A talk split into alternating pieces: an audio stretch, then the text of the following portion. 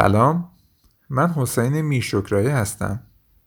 شما اپیزود 3 از پادکست ساتوری رو میشنوید که در فروردین 98 منتشر میشه. عنوان این اپیزود سیدارتا. من در این پادکست به بررسی ادیان شرقی مخصوصا سه آین بودا، داو و کنفوسیوس می‌پردازم. ساتوری یک اصطلاح بودایی ژاپنیه به معنای روشن شدگی، روشن زمیری یا اشراق.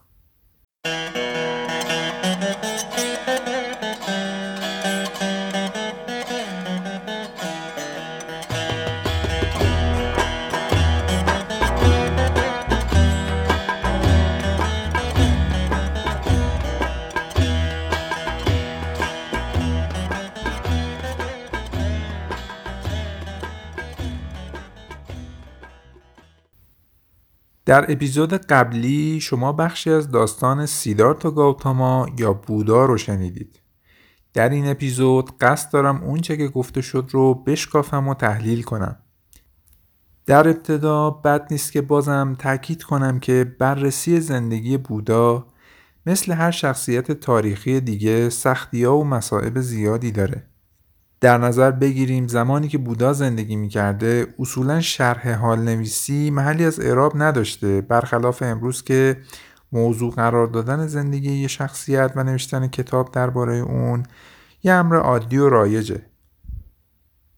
شاید پیروان و اطرافیان اشخاصی مثل بودا، مسیح یا سقرات بررسی و ثبت زندگی این افراد رو کار عبسی می‌دیدن و وظیفه خودشون رو تنها حفظ آین و انتقال میراث و مشرب فکری اونها می‌دونستند. پیش از اون که شرح زندگی مسیح در انجیل ها نوشته بشه گفته ها و پند و اندرس های اون رو به صورت رساله های گردآوری می‌کردند تا در صومعه ها از اونها استفاده بشه. تو این رساله ها هیچ مطلب به حقیقت تاریخی ذکر نشده بود مگر در موارد خاصی که می‌خواستند بگن فلان حرف مسیح در چه زمانی با چه کیفیتی و برای چه کسانی گفته شد. یادداشت‌ها و خاطراتی که گزنوفون داره هم به همین شکله. در این نوشته ها آموزه ها گفتگوها و مناظرات سقرات به خوبی تشریح شده اما نه گزنوفون و نه شاگردان دیگه هیچ کدوم به شرح زندگی سقرات نپرداختند. بودا در قرن ششم پیش از میلاد زندگی می‌کرد. اون زمان سنت و آموزه های بودایی نوشته نمی‌شد بلکه به صورت شفاهی و سینه به سینه منتقل می‌شد و خب منطقیه که دقدقه اصلی پیروان بودا حفظ میراثش باشه و زندگی شخصی استاد روشن زمیر اهمیت چندانی براشون نداشته باشه. نکته دیگه هم که در اپیزود قبل به تفصیل دربارش حرف زدم افسانه پردازی هایی که درباره بودا بعضا به وسیله خود بودایی ها در طی قرون مختلف انجام شده و واقعیت تاریخی زندگی این شخصیت تاثیرگذار رو تا حدود زیادی مخدوش کرده. وقتی از یه شخصیت تاریخی یه مافوق انسان می‌سازیم در واقع داریم عقل رو تعطیل می‌کنیم. تصور می‌کنیم که عقل ما به ساحت اندیشه اونا راهی نداره و در نتیجه کمتر به جانمایه مغز و فهوای کلامشون توجه می‌کنیم و بیشتر درگیر زواهر و هواشی میشیم. تعالیمشون رو بیشتر مناسب فرشته ها می‌دونیم تا آدما و کمتر از زندگیشون الگو می‌گیریم چون اونها از نظر ما اساسا انسان نیستند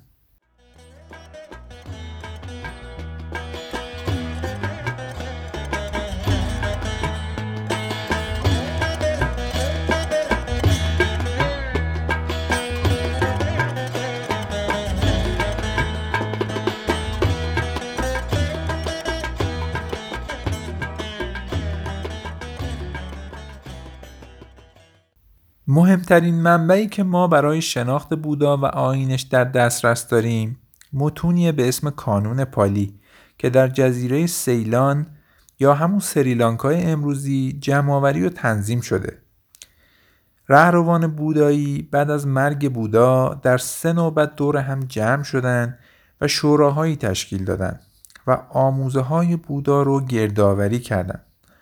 حاصل کار معروف شد به کانون پالی کانون همون قانون هست مثل قانون ابن سینا و در لغت به معنای شیوه، روش و قاعده است و اصطلاحاً به آثار رسمی و قانونی یک فرقه یا مکتب اطلاق میشه. در شوراهای اولیه کانون پالی مکتوب نمی‌شد و صرفا شفاهی و سینه به سینه منتقل می‌شد تا اینکه در حدود 450 سال بعد از مرگ بودا اون رو مکتوب کردن. مهمترین ویژگی کانون پالی اینه که به طور کامل حفظ شده و قابل استناده. البته تقریبا معاصر با کانون پالی آثار دیگه هم عمدتا در نپال به وجود اومدن که خب سبقه افسانه‌ای و اساتیری دارن و از نظر تاریخی کمتر قابل استنادن. کانون پالی از جنبه های مختلف اهمیت داره و به همین خاطر در اپیزودهای بعدی من باز دربارهش حرف می‌زنم. گفته شد که سیدارتا در سال 563 قبل از میلاد به دنیا اومد و در کپیلوتو سرزمینی که در نپال امروزی واقع شده بزرگ شد. زمانی که حدوداً سی سال داشت متوجه سختی ها و مسائب زندگی شد پیری و بیماری و مرگ رو دید و دیگه نتونست از زندگی سابقش در کاخهای مجلل کپیلوتو لذت ببره. در این زمان بود که احوالات روحیش از بیخ و دگرگون شد. در نهایت این شوریدگی و پریشونی اونو به جایی رسوند که به قول خودش موی سر و ریش بتراشه خرقه زرد بپوشه و بدون رضایت پدر و مادر گریونش از خونه به بیخونگی بره. اینجا بود که در واقع سیدارتا به یک ریشی تبدیل شد. ریشی یک اصطلاح در سنت ودایی به معنای حکیم جنگلی. خب اینجا لازمه بدونیم که این عمل سیدارتا میشه گفت ریشه در سنت هم داشته. سنت هندی حتی پیش از سنت چینی فرد رو تشویق می‌کرده که زمانی که به بلوغ فکری رسید و وظایف خانوادگی و قومی و ملیش رو انجام داد. زندگی عرفی خودش رو ترک کنه و به راه خودش بره. هند یک نظام اجتماعی کاستی یا طبقاتی داشت. در واقع سیدارتا طبقه یا کاست خودش رو ترک کرد و به یک فرد بی طبقه و بی خونه تبدیل شد. از اونجا که حالت انسانی طبیعی ما یک حالت بی طبقه است. ترک طبقه خودش یک گام بلنده در جهت آزادی و تعالی شخص. در نهایت بعد از 6 یا 7 سال مراقبه و تفکر و ریاضت شبی که سیدارتا زیر درخت انجیر نشسته بود با خودش عهد کرد که هرگز از مراقبه دست نکشه مگر اینکه به بیداری یا روشنی رسیده باشه. و البته این اتفاق هم افتاد و سیدارتا بودا شد. اون شب بنابر سنت شب چهاردهم ماه ویساکی 528 قبل از میلاد بود. بودا اون زمان 35 ساله بود. ماهیت تجربه کشف و شهود یا روشن شدگی و اشراق البته به راحتی قابل توصیف نیست اما قابل فهمه شهود یک درک یا دریافت مستقیم آنی و یک بار است. حالا سوال اینجاست که چه کسی چنین شهودی رو تجربه می‌کنه؟ مثلا شخص ناگهان احساس می‌کنه واقعیت دیریابی رو که پیش از این درک نمی‌کرده حالا به خوبی می‌فهمه. انگار حقیقت پرده از رخ بر می‌گیره و خودی نشون میده. اما نکته اینه که تجربه شهودی و دریافت های یک باره و بیواسطه بی مقدمه و دلیل رخ نمیدن. در واقع فرد باید ذهن و زمیرش رو از پیش مهیای این دریافت و وصول و حصول کرده باشه. باید خاک حاصل خیزی باشه تا چیزی رشد کنه. باید بسترسازی کرد. باید ذهن و زمیر رو ورزیده کرده باشی تربیت کرده باشی و این کار مرد مردونه ای می‌خواد. کسی که دغدغه علم فیزیک نداره ناگهان به شکل شهودی نسبیت رو کشف نمی‌کنه. شهود اینجا اتفاق نمیافته. بودا در هفت سالی که به تفکر و مراقبه مشغول بود در واقع داشت در سنت ودایی اپانیشادی قالب کنکاش می‌کرد. در فلسفه هندی و باورای اپانیشادی پیشا بودایی اصطلاحی وجود داره به اسم مکشا یا رهایی. مکشا در زمینه یه خداگاهی و ورزیدگی ذهنی و روحی رخ میده. شخص باید از ظواهر فریبنده زندگی که بهشون مایا گفته میشه آزاد بشه. مایا نمی‌گذاره که ما به حقیقت بنیادی برهمن یا خدا و آتمن یا ذات موجودات پی ببریم.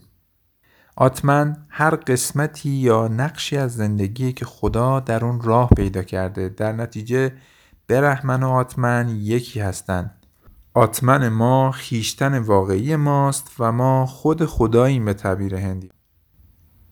این آتمن با هیچ کدوم از تعاریف فرهنگی یا سنتی که ما از خودمون داریم تطابق نداره. زمانی که این رو بفهمیم در واقع میشه گفت من واقعیمون رو کشف کردیم. هرچند فلسفه هندی محتوای این کشف شهودی رو شهر نمیده و فقط اصطلاحات میتولوژیکی به کار می‌بره. مثلا میگه من برهمن هستم یا تو آن هستی. اما این با ادعای خدا بودن مثلا در یک متن ابرانی مسیحی تفاوت زیادی داره. چرا که در اونجا زبان اساتیر با زبان واقعیات آمیخته میشه و مرز واقعیت و اسطوره قابل تشخیص نیست. یه هندو وقتی میگه که من برهمن هستم در واقع منظورش این نیست که خودشو شخصا خالق جهان می‌دونه و از هر جزئی از اجزای اون باخبره. چرا که برهمن یا خدا فرمانروای گیتی نیست و در جهان کنکاش نمی‌کنه بررسی و سنجش نمی‌کنه تلاش و تقلا نمی‌کنه و میل و اراده به اون معنا که ما می‌فهمیم نداره. برهمن همریشه است با واژه بری به معنای رشد کردن. فعالیت و کنش خلاقانه برهمن مثل دعای چینی ها حالت خود به خودی داره. به شکل خودانگیخته رشد می‌کنه و این رشد کردن با ساختن متفاوته.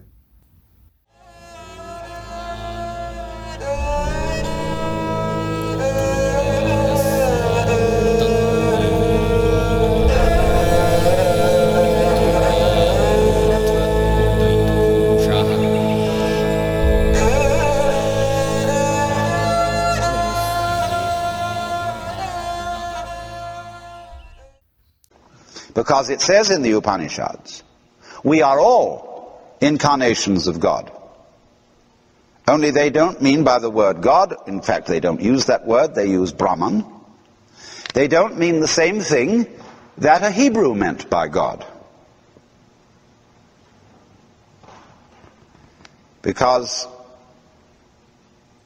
the Brahman is not personal.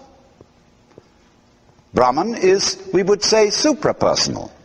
Not impersonal, because that is a negation. But I would say suprapersonal. Brahman is not he or she. Has no sex. Brahman is not the creator of the world as something underneath and subject to Brahman, but the actor of the world, the player of all the parts, so that everyone is a mask, which is the meaning of the word person, in which the Brahman plays a role. And like an absorbed actor, the divine spirit gets so absorbed in playing the role as to become it. And to be bewitched, and this is all part of the game, into believing I am that role.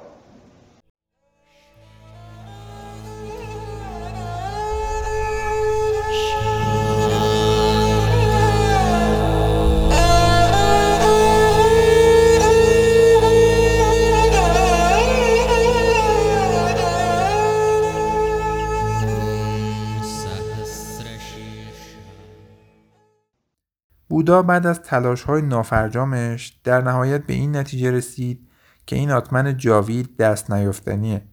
از تلاشی که می‌کرد چیزی جز همون تلاش نصیبش نمی‌شد. تلاش برای تمرکز ذهن. بودا نظام فکری جدیدی رو پایگذاری کرد که طبق ادعای بعضی از محققا شورشی بر علیه فلسفه ودایی اپانیشادی رایج بود. البته بعضیا این نظر رو قویا رد می‌کنن.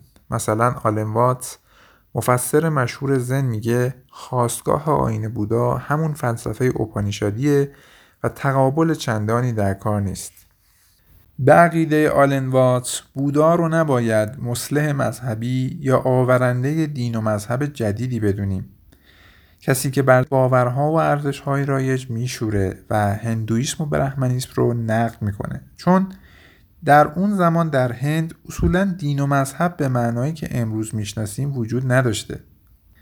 وداها و اپانیشادها مذهبی به وجود نیورده بودند و صرفا شیوه خاصی از زیستن و تفکر رو ترویج می‌کردند.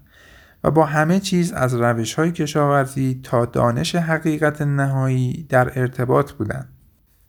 ادهی میگن اون بخش از تعالیم بودا که در شوراهای سگانه گردآوری شد و به کانون پالی معروف شد با اندیشه های فلسفی رایج رویارو می ایسته و با اونها مقابله جدی می‌کنه مثلا نظریه انتا یا بیخودی به معنای خود نداشتن به معنای خالی بودن از خود با آتمن یا نفس جاوید در تضاده و برخی دیگه میگن تضادی در کار نیست. بودا آتمن رو انکار نمی‌کنه فقط میگه آتمن قابل حصول نیست. چه از طریق تفکر چه از طریق تجربه مستقیم و شهود.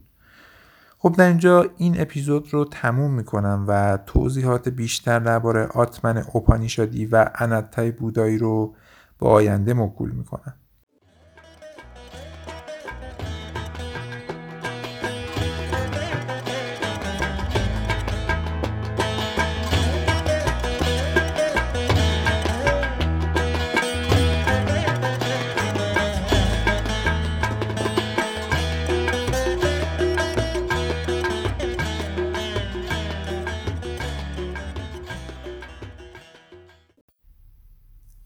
گفت من تخت پادشاهان و سلاطین را ذره خاک میپندارم. گنج های طلا و جواهر را مشتی خشت و سنگ می انگارم. جامعه های دوخته از بهترین نبریشم را مندرس و کهنه می بینم. هزاران هزار جهان هستی را به شکل دانه های میوه می بینم و بزرگترین دریاچه هند را قطره روغنی می بینم که روی پایم افتاده. علوم جهان را چشمبندی شعبد بازان می دانم. بالاترین فهم از آزادی را به شکل پارچه زربافتی در رویا می شناسم و راه مقدس بیدار شدگان را گلهایی می دانم که در چشمها پدیدار می شوند. مراقبه را ستون کوه و نیروانا را خواب وحشتناک روز می بینم. قضاوت میان درست و نادرست را مانند رقص مارگونه اجدها و فراز و نشیب باورها را به شکل رد به جامانده از فصل ها می